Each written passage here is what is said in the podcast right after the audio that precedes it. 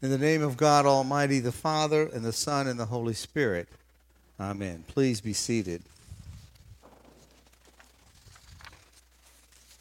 Now, today's gospel presents us with the story of Jesus' visit to his disciples after his resurrection. And there's a tendency to villainize Thomas for his unbelief and his demand for proof that Jesus is indeed alive. But if we look closely at the story, we see that that really is not the point of the story. Now, Mary Magdalene had told the disciples that she had seen and spoken with Jesus, that Jesus had risen from the dead, just as he had told them he would. But apparently, the disciples did not seem to believe what Mary had told them.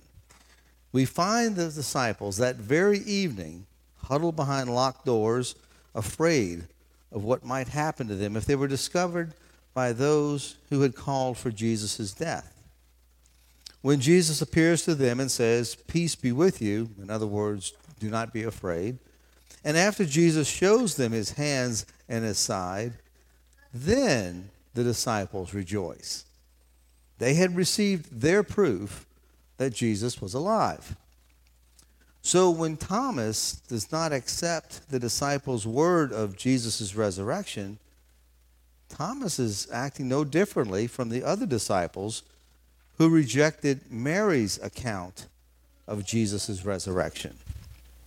Thomas's demand for concrete evidence is emphasized by his insistence on touching Jesus' hands and his side, but in essence, what he demands is tangible proof of the resurrection is what Jesus had already given the other disciples.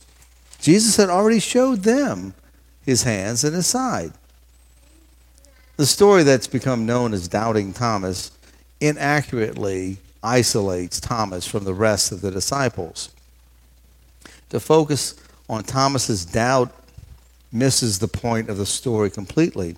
The center of the story is Jesus, not Thomas. The story is about Jesus' generous offer of himself to Thomas. Thomas had simply made clear his requirement to touch Jesus' wounds, to accept that Jesus was indeed alive. Jesus was not angry or disappointed with Thomas for his need for proof. Instead, Jesus presents Thomas with exactly what he needs in order to believe.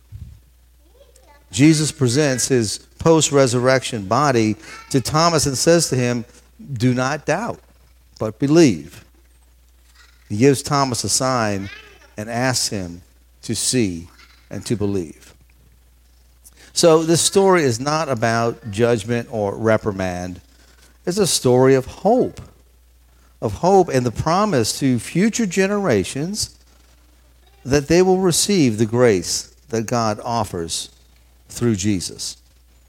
Our generation and all generations of Christians that have lived after the time of Jesus' earthly life are made up of those who have not seen Jesus yet believe. Mary Magdalene and Jesus' disciples all received evidence of Jesus' resurrection. They have seen, and of course, they believe. So I wonder how it is that we're able to believe in the absence of actually seeing Jesus. And you see, that's the point of the story. The story makes it possible for those who live after that first generation of disciples to have faith.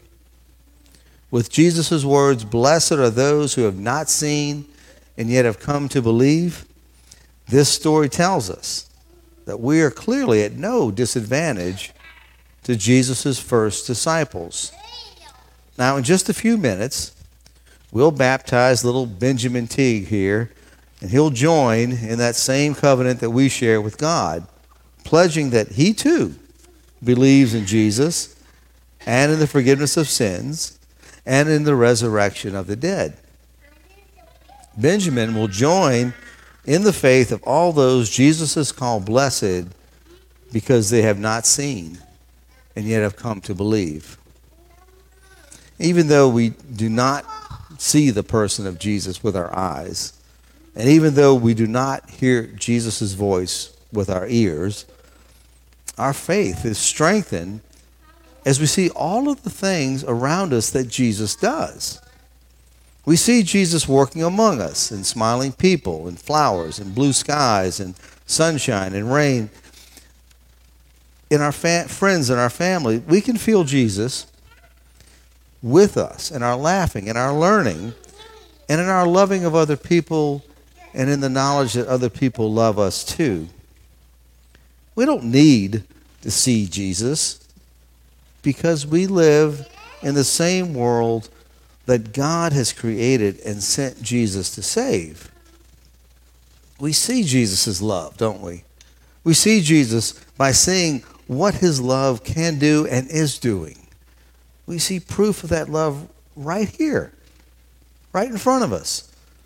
Not unlike he did with Thomas, Jesus simply reaches out to us through all of the things around us and calls us to believe. Blessed are we, Jesus tells us, for we have not seen, yet we have come to believe. In the name of the Father, and the Son, and the Holy Spirit, amen.